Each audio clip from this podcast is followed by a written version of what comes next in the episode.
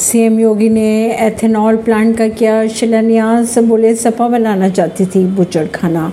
हमने लगा दिया उद्योग. सीएम योगी ने गोरखपुर में एथेनॉल प्लांट का शिलान्यास के इस दौरान उन्होंने कहा कि पिछले छः सालों की अगर बात की जाए तो यूपी की कानून व्यवस्था देश में एक मिसाल बन चुकी है। यहाँ देश विदेश के लोग निवेश करना चाहते हैं।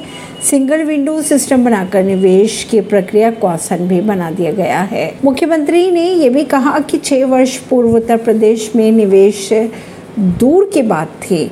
लचर कानून व्यवस्था के चलते लोग यहाँ उद्योग लगाने से डरते थे। उद्यमी और व्यापारी ही सुरक्षित नहीं थे तो पूंजी कैसे सुरक्षित होती? बाहर से निवेशों को यहाँ आना तो दूर, यहाँ के उद्यमी, व्यापारी भी भाग नहीं। ले रहे थे।